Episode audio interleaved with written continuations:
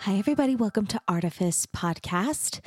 Today's episode, for those who are new, is the 7th chapter of The Hallowed Wide Song Diaries. So just as like the very tiniest bit of background, Artifice normally is a podcast where I interview artists of all kinds about their creative identities and creative development. And, you know, we philosophize about art.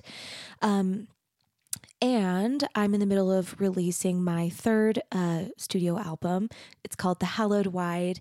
And I've been doing, every time I release a new song, a little song diary about the writing of the song. So like I said, this is part 7 of that. And that is because it is the 7th track of the album. It's a narrative concept record that's sort of like a wilderness adventure, a fantastical, enchanted wilderness adventure.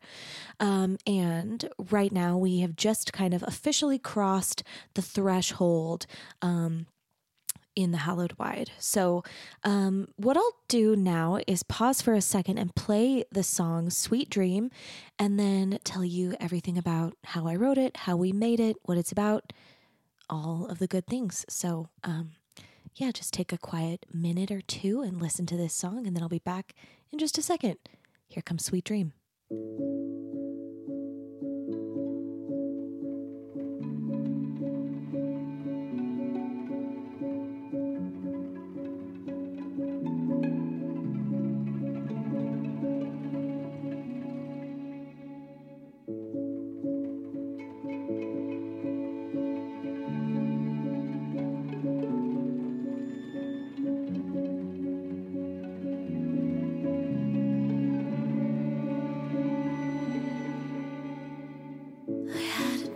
Drawn in Tickle Me Pink, where the melon moon and her blushing beams floated over coral-colored trees.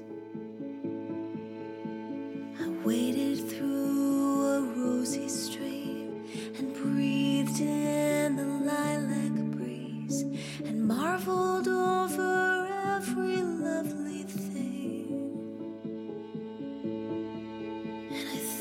To myself, what have I to wake up to?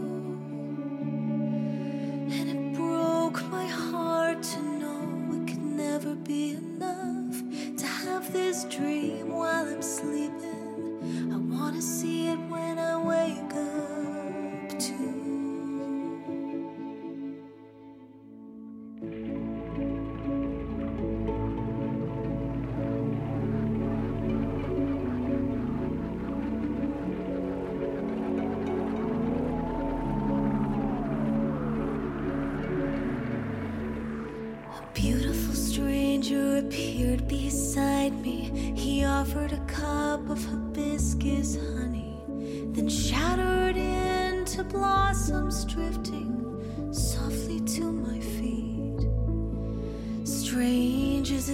It felt so plain to me, odd, but it seemed a familiar feeling, really so bizarre and somehow perfectly routine.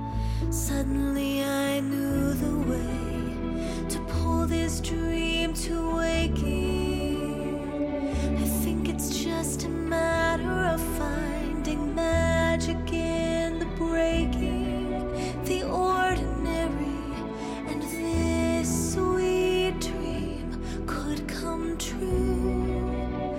I just have to learn to see it in the otherness of you. Ooh. Ooh.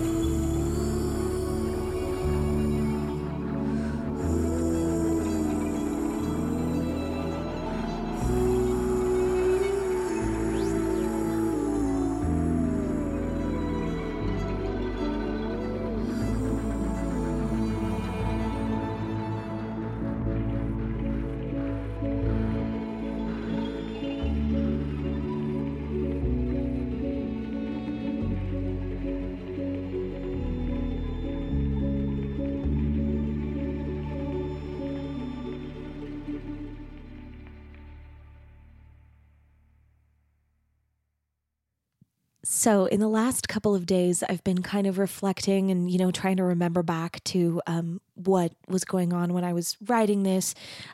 It was like about exactly 2 years ago now that I was writing it. So in the summer of 2020. And so The Hallowed Wide, again, it's this 12-song concept record that's kind of divided into four parts. I hadn't kind of planned all of that when I started writing, but I had like a vague idea of kind of how I wanted the record to feel. And then I kind of wrote it out of order. So I wrote, you know, some of the back end songs, some of the front end songs, and then kind of filled in the middle. And I wrote Sweet Dream toward the end of this process, toward the end of the writing process. I knew kind of, you know, fairly early on in writing the album that I wanted to write like a dream sequence in the very middle. And I wasn't sure if it would be like a bonus track, like kind of, you know, just added on like a little interstitial track at the end of another song, or if maybe it would be its own track, but just kind of really short. I wasn't sure. I just knew I wanted it to feel kind of like a little separate from the rest of the album and to be kind of right in the middle. And then I talked about this a little bit earlier this month. So if you follow my socials, you might've already seen it, but this song is also kind of a bit of an Easter egg. So like I said before, this is my third studio album, and I started writing my first album when I was like 21, maybe. I'm 34 now. So it was a while ago. And I had this like little idea when I was kind of preparing my first album that it might be fun because I love pink so much. I just really like, I love pink. And I thought it might be fun to kind of like have a little sneaky, like dedication to pink song. And just to be clear, I mean the color, the artist is great too, but I mean the color pink. So my first album has like a pink song. It's called Blush. My second album has a pink song. It's called Rose Gold. And I kind of felt like if this was the dream sequence, this would be the place to put my pink song, my like sneaky pink song. I just ate lunch, excuse me. So I had like kind of those two ideas in mind. Like I knew that I wanted this song to be like kind of a weird departure from the rest of the album and kind of dreamy. I knew that I wanted it to be kind of like a little pink centric, which makes perfect sense for a dream. And then I knew kind of what I needed it to do for the plot of the record. So I had some basic ideas. I had been writing in a notebook, like, you know, little collections of words, kind of little phrases. You know, I had kind of like a lyric brainstorm going, and I had sat down at the piano a couple of times to kind of try to work it out. I knew like vaguely what key center I might want the song to be in. I wanted it to kind of specifically feel like if you're listening to the record all the way through, the key change from like the end of the last song into this song should feel kind of a certain way. It should feel sort of lifted, like, you know, we're being kind of lifted up in this dream in the kind of story of the album. We come up against this river in the Hallowed Wide, and we're just exhausted. We're not sure how we can cross it, and we kind of fall asleep and then feel ourselves kind of like lifted up and, you know, looking down and seeing like our body on the other side of the river, and, you know, recognizing ourselves like less and less, and then kind of rising up and seeing, you know, the side of the Hallowed Wide where we came from, and then kind of getting a glimpse of where we're going, and then kind of falling back asleep. And this is the dream. So again, I had written a couple of things like goofing around on the piano. I had like some lyrics, but I had sat down to work on this song like probably 3 or 4 times, and just I was really having a hard time like figuring it out and getting it to feel right. For a minute, I thought I might put it in a triple meter, like at like a waltz, instead of kind of putting it in 4/4. And I think I was kind of trying to like force some lyrics to work that it just didn't feel right.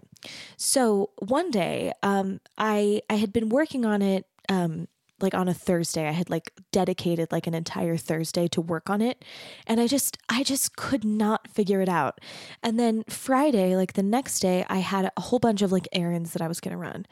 And the whole time that I was out running errands, I just like had kind of this song in my head, and I kept having like ideas. And as I was out running my errands, I was like, I kept missing exits. I was like a complete space case, like just like I was checked out really big time because I was writing the song. It just like was kind of happening in my head, and I was kind of, you know, sending myself little voice memos and like, you know, stopping in a parking lot really quick to like write some things down. And then anyway, it was a funny day, and I got home kind of like, I don't know if you're like this, but I feel like when I'm trying to multitask, I'll like inevitably get like a headache.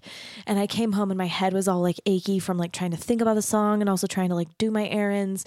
And I went and sat down to the piano and just like finished the rest of it like really, really quickly. So that's kind of like the story of the actual writing process. Part of, I think, what made the song like finally work is I wrote this little piano hook to use in the intro and kind of the interludes. It starts out with a similar chord progression to how the verses go, but it's a little bit different. And something about that little piano hook just kind of made the song feel, it was like this anchor for the song. So I wrote that little piano hook, and then like I said, I had already kind of started writing some different things, but they were all very disorganized and kind of like they didn't flow together. And once I had that little piano hook, and as I had been running errands all throughout the day, I had like, you know, like puzzles in the lyrics that I'd been trying to solve, like trying to figure out a certain rhyme or trying to get like, you know, the kind of syllables to balance out, and just like puzzling. And while I was driving, like the solutions were just kind of like coming to my mind. So that's kind of like my experience with writing it. You know, I feel like a little bit, what's the word? Like, I feel a little private about this song, I think, which is funny because like a lot of the songs on this record already have been like really personal and kind of vulnerable for me to talk about. And none of that has felt that difficult, but this song feels kind of private. And I was thinking earlier today and last night about, you know, why that might be. And I think it's just because like, you know, some of these kind of like whimsical things, that I'm starting to write about more now, you know, they're just like things that I sometimes feel like I should keep secret. And I don't know if that's just because I was raised in a family that wasn't super open to me being artistic, or, you know, I just was always trying to be like taken seriously by my family. But also I think some of this kind of like escapist, like whimsy, fantasy, like it's my little safe space, you know, it's like the place that I go in my mind. So to kind of like write about it and kind of bring it to life, it feels like I'm sharing something that's kind of like just my own like little treasure, which, you know, ultimately I think that's my job. So I'm happy to do it. But yeah. So, okay. When I was thinking about the pinks, when I was trying to brainstorm about like a pink song, I had like a feeling and a, you know, an image, and I just kept thinking about the, you know, 64 Crayola box. And, you know, when I was a kid, I loved to draw and color, and I just loved that Tickle Me Pink crayon.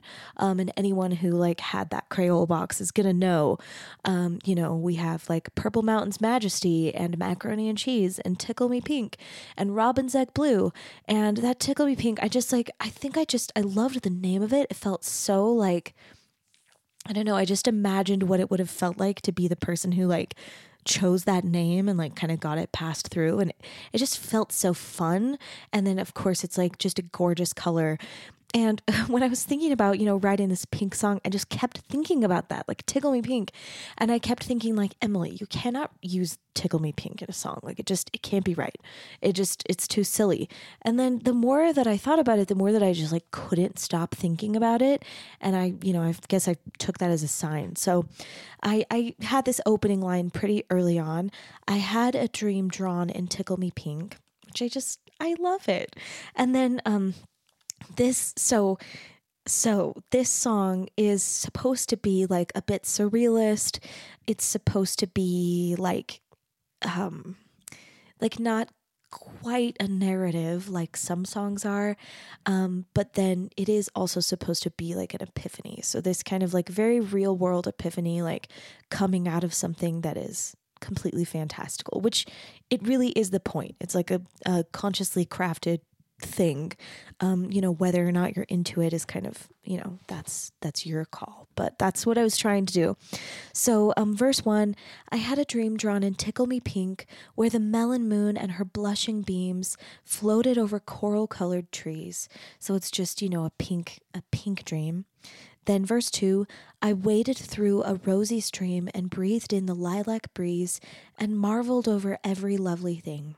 So these are my verses. They're just 3 major chords or 4 major chords, A major 7, D major 7, G major 7, and then A major 7 again.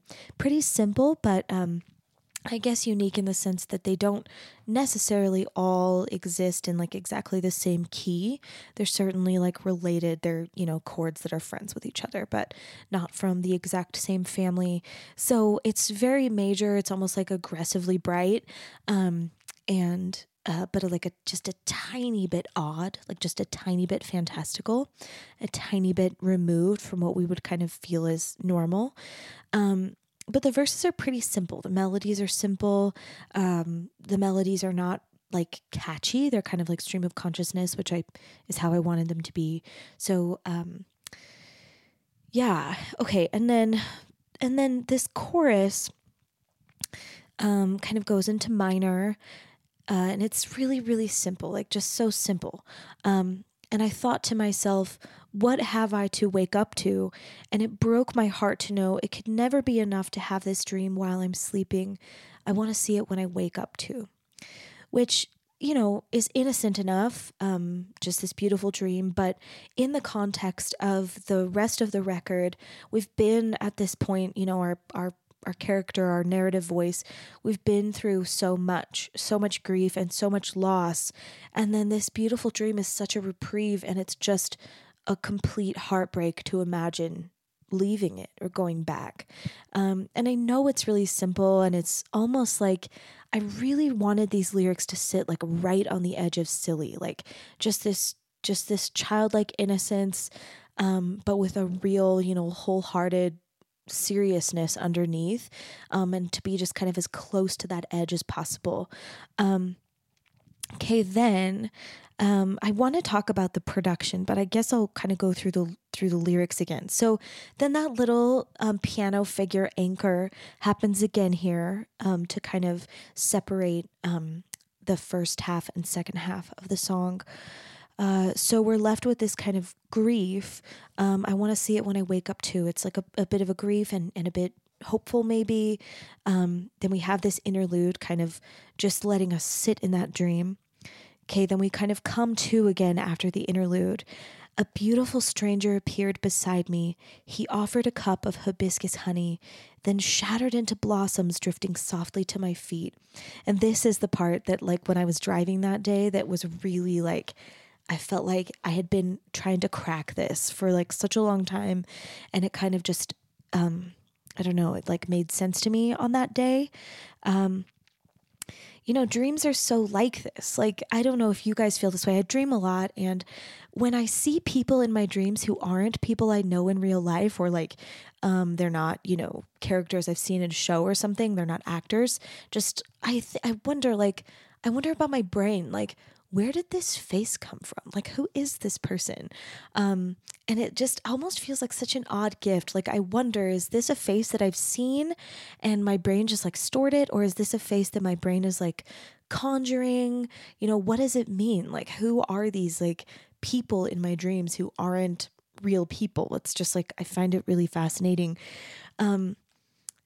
And, I don't know, I definitely have nightmares. In fact, I have PTSD and I have kind of a lot of nightmares. But when I'm not having nightmares, my dreams are almost always like just really kind of lovely.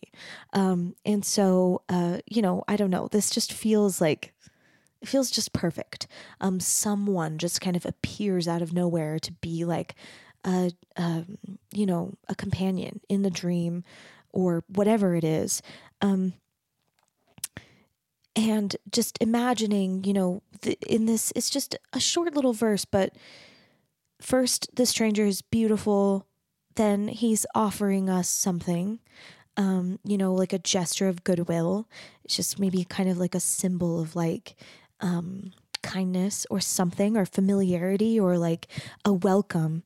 And then, just kind of shattering, like exploding, but exploding into like these gorgeous petals, like these blossoms just drifting down, and, imagining how kind of arresting that might be.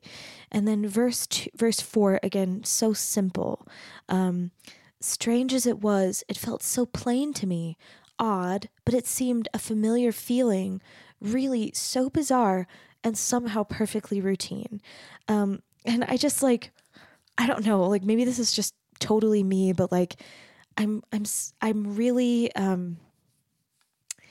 pleased with how this turned out. It doesn't really have a rhyme scheme, it just feels kind of like a stream of conscious, poem. Some of it feels like a little more poemy than other parts, and a lot of it just feels exactly colloquial, but it's colloquial, but just a little bit whimsical at the same time.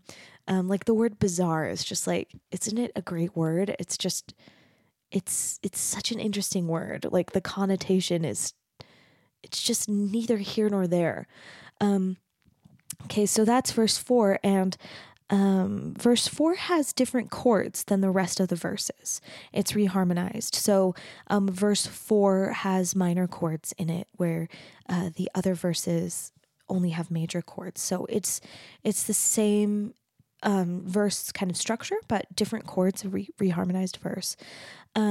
And then chorus 2 is also, in terms of form, a bit different. It's 4 measures longer than chorus 1, and chorus 1 says, "Suddenly, I knew the way to pull this dream to waking. I think it's just a matter of finding magic in the breaking, the ordinary, and this sweet dream could come true. I just have to learn to see it in the otherness of you." Which, again, it feels weird to talk about it so much, because it's just it's just simple. But I believe this, I really do, but I believe it in a similarly kind of, I think it might just be as simple as this. In the same way that this beautiful stranger shattered into these gorgeous blossoms, I think a lot of the time, and of course there are exceptions, we can see beauty in the kind of messiness of the people in our real lives, in their brokenness, and furthermore, this beautiful enchanted dream that's just otherworldly and just, too beautiful for words. And this stranger is too beautiful and too mysterious for words. In the same way that this kind of mysteriousness is so apparent in the dream, there is something so phenomenally mysterious about the fact that each and every person on our planet is a completely unique person with their own kind of secret mind and secret, wants and desires and fears. It's just a precious truth. And I think it's something we take for granted. It's a terrifying truth. But, the rest of the record will explore these ideas further. But I like the idea that this is kind of the epiphany of the record, of everyone is broken and everyone is like a beautiful mystery. Some people are a dangerous mystery, of course, it goes without saying, I think, but I tend to be optimistic about people. And I think the vast majority of people have a lot of beauty to offer, and a lot of, kind of goodness, under this kind of breaking. And then we hear this section of ooze. It is a new section. It's, kind of slightly different chords, kind of similar to the chorus, a little combination of, some of what the chorus is. And I really just wanted, I wanted to not belabor this point too much in the song, just kind of leave it be, just kind of leave that there, you know, take it or leave it, notice it or not, there it is. But to have the main voice kind of continue to reflect on this idea just non-verbally in those oohs. So the voice stays for another 12 measures, and then we hear that interlude again. So that's the song. And, you know, when I wrote it, I normally, when I finish writing a song, I'll show it to Andrew when it's done. And this one I waited like a couple of days because it just felt like fragile, kind of like it felt like I was saying before, like almost like this little secret, like my little secret. And I felt kind of protective about it. And I was worried that, you know, Andrew would criticize it even like so gently, even just kind of be like, oh, interesting. I just like, I don't know. I felt like I needed to protect it a little bit. So several days later, I was like, hey, by the way, I wrote a new song. And I played it for him and he loved it right away, which like Andrew can be a bit of a tough crowd sometimes. He doesn't always catch my vision. So that felt good. But then I still felt nervous about it. And when I played it, so the next person I played it for was Ryan, who makes my videos, and I feel like he got it right away. And then I was really nervous to show it to Jed, who's my producer, because Jed tends to prefer the mainstream a little bit more. And I like things that are weird. It's a big part of the reason why I like to work with Jed, because he kind of like keeps me anchored to the earth. And I was very like apologetic. Like when I was like, okay, this next one's kind of weird. It's like just a weird little thing. And Jed also just like seemed to kind of get it right away, which just felt like, I mean, I'm really grateful for that. It really was like, affirming. So, you know, I recorded the scratch vocals and piano just like I always do. And then, when Jed was getting ready to produce it and I was kind of writing some notes. I gave him a couple of references. I gave him, Joni Mitchell's I Don't Know Where I Stand as a reference, 'cause that song also feels like kind of a beautiful, weird little escape. If you haven't heard it, please go listen to it. It's just one of the most beautiful songs I've ever heard. And then I also gave Jed as a reference Milton Babbitt's Philomel, which like feel free to go listen to that too. It's very odd. It's an operatic piece, but like opera and like electronic. It's like a contemporary classical piece. And I remember it was in one of my like music history classes. It was like part of our kind of like required like listening and study, and I just remember like really liking it. I would like listen to it a bunch, like in my car. And I really liked the kind of like weird, like radio tuning sounds. So I told Jed, like, you know, I want to kind of have like the piano going on these interludes playing this little figure that I wrote. But then I used the words, I said to Jed, I want you to build me like a noise choir, like with samples, like weird string samples and like radio tuning samples. And just, I want it to feel like just bizarre, but like kind of beautiful, but like, is it music? Is it noise? Just like very odd. And when Jed sent me the first draft, I just felt like I wanted to cry because it was just perfect, exactly what I imagined. And I'll tell you, one of my favorite moments in the whole song is right after chorus one, right after I Want to See It When I Wake Up Too, that very first like downbeat that comes after that. It feels to me almost like there was this kind of like tension on like a surface, and then something just broke that tension and it's just rippling out. It feels so cool. It just feels like someone just went like ping, like right on, you know, I don't know, just set something in motion. It feels so beautiful. And then I also want to say, so, you know, this song started out with just so piano and voice, like just the scratch piano and vocal. Then Jed built this beautiful pillow for the song to sit on and built this noise choir with synthesizers. And we didn't feel like the song needed any background vocals. Felt wrong to kind of add background vocals.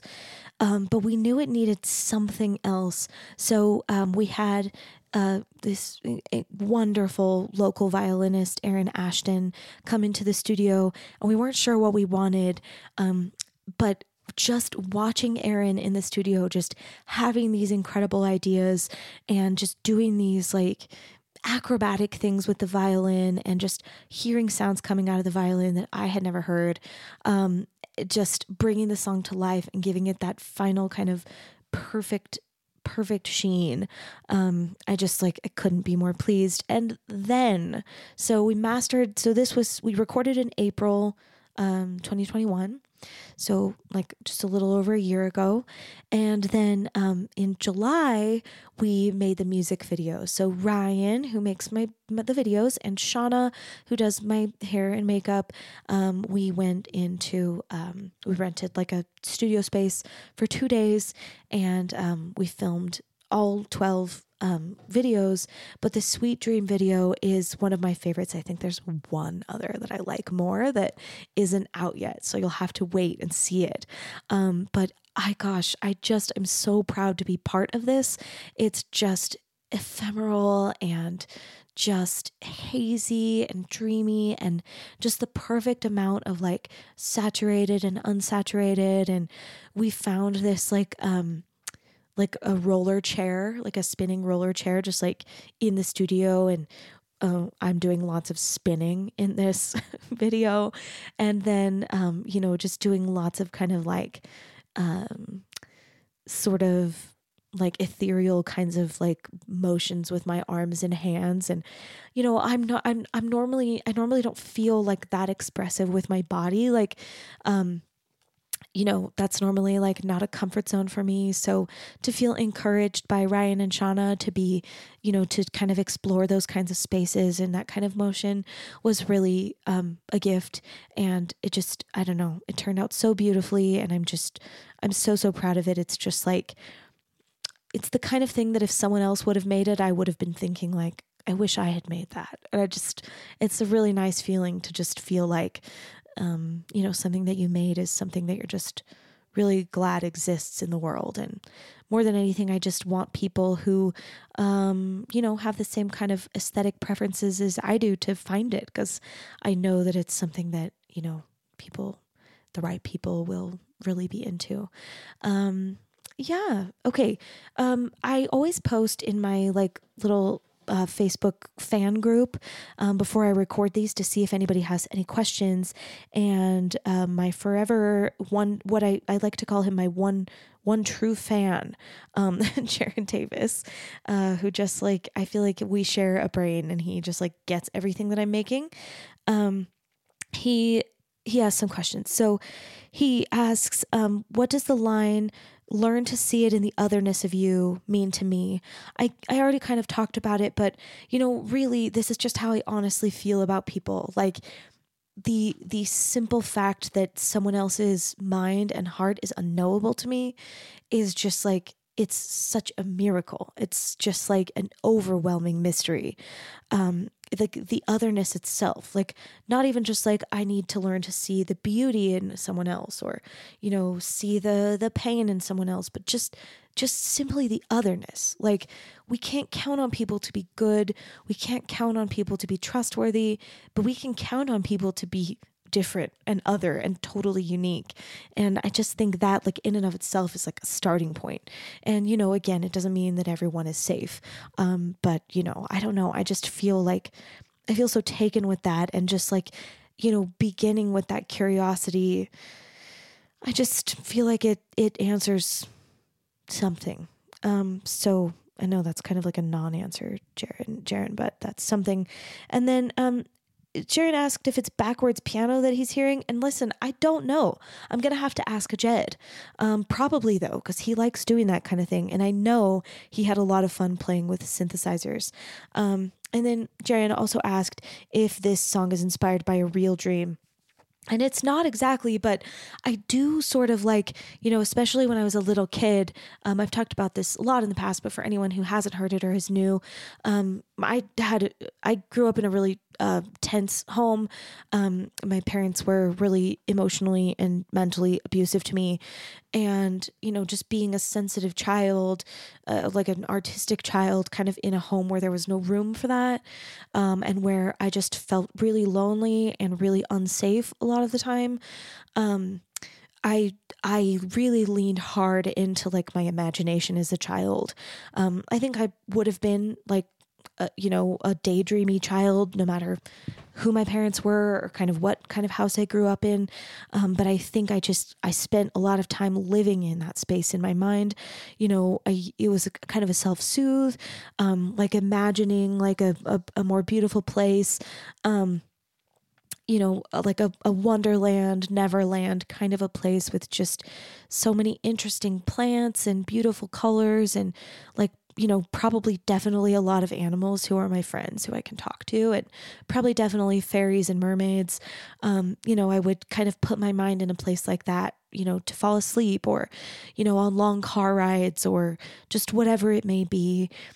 So in a sense, I guess it's more of a daydream than a dream. And certainly, kind of, like a secret safe place in my own mind, and just a place that's just more beautiful than anything, I've seen on the actual earth, and just safe and, perfect temperature and beautiful smells and everything clean and just no bugs and just all friendly, wonderful, beautiful, and I actually, I do have one other thing to say. This is such a little secret, but, for anyone who's my age, you might remember the show Wishbone, where the little Jack Russell Terrier, reenacts books. And I remember watching the Wishbone episode of H.G. Wells's The Time Machine, and the people who lived like up in the light, not the Morlocks. I forget what the other group's name is. But they were like pink. Like I remember them being pink. Now I'm just thinking about this right now, and I might be remembering it wrong, because I was probably like genuinely like 7 or 8 years old when I saw this episode. But I remember them having like pink skin and otherwise being kind of like Roman looking, like toga types of clothing and like curly, like ringlety hair. But maybe like the hair is also pink, and this beautiful stranger in my song, like I'm fully picturing him like based like around that memory, like the characters from Wishbone. And, shortly after that happened, I bought my mom's parents would take us, for our birthday, we got to go to the bookstore and buy a couple of books. That was like our kind of annual tradition. And that year for my birthday, I got an H.G. Wells anthology. I was a tiny little kid, like such a little kid. And I still have it, I think. I did a big like book donation thing earlier this year, so maybe I donated it. But anyway, and I got really into sci-fi for a second there as like a, 10, 11-year-old girl. So that's it. That's Sweet Dream. Do I want to say anything else? I think I told you guys everything. I know it's just like, it's a simple little weird, little beautiful thing, but I really like it. I'm really happy it exists. And it's kind of, foreshadowing for everything that's to come in the record. So it's halfway through. There's 5 songs left, and, a lot of my favorite stuff from the record is on the back half. So if you're tuning in for like the first time and hearing this, please go back and listen. And also, if you join my mailing list, I have like a guided tour, that's kind of like a digital guided tour that you can sort of join. You can kind of go on the tour whenever you want. And, I drew like a fantasy map, and I have some like little narrations to kind of, take you through the Hallowed Wide, hold your hand and take you like step by step and show you, all of the beautiful things that are in there. And then, feel free to dig back into the archive of the podcast and find the rest of the song diaries. Okay. So just final, like little housekeeping here. This is kind of the end of Artifice season 5. I will be back in July with a song diary for the next chapter of the Hallowed Wide. And then Artifice season 6 will be airing starting in August. I already have it completely recorded, and it's just like, it's a killer season. Like the diversity of mediums and of backgrounds and of personalities is just like, it's perfection. It's like, it's so good. So yeah, if you like these kinds of things, stay tuned. There's lots more coming. Some big announcements coming soon. And as always, thank you so much for listening. It means more than I can ever say. If you have thoughts about the music, please reach out to me. You won't be bothering me. I'd love to hear from you so much. Okay. Happy rest of June. I'll be back in the middle of July. Love you. Bye. Thanks for listening to Artifice. Our theme song is As You Are from my album Masks, with artwork and merch designs by Sarah Keel. If you'd like to recommend a professional artist for an interview on the podcast, you can reach me through my website, emilymerrellmusic.com. that's emilymerrellmusic.com. And don't forget to rate, review, and subscribe. Thanks again. Have a great week.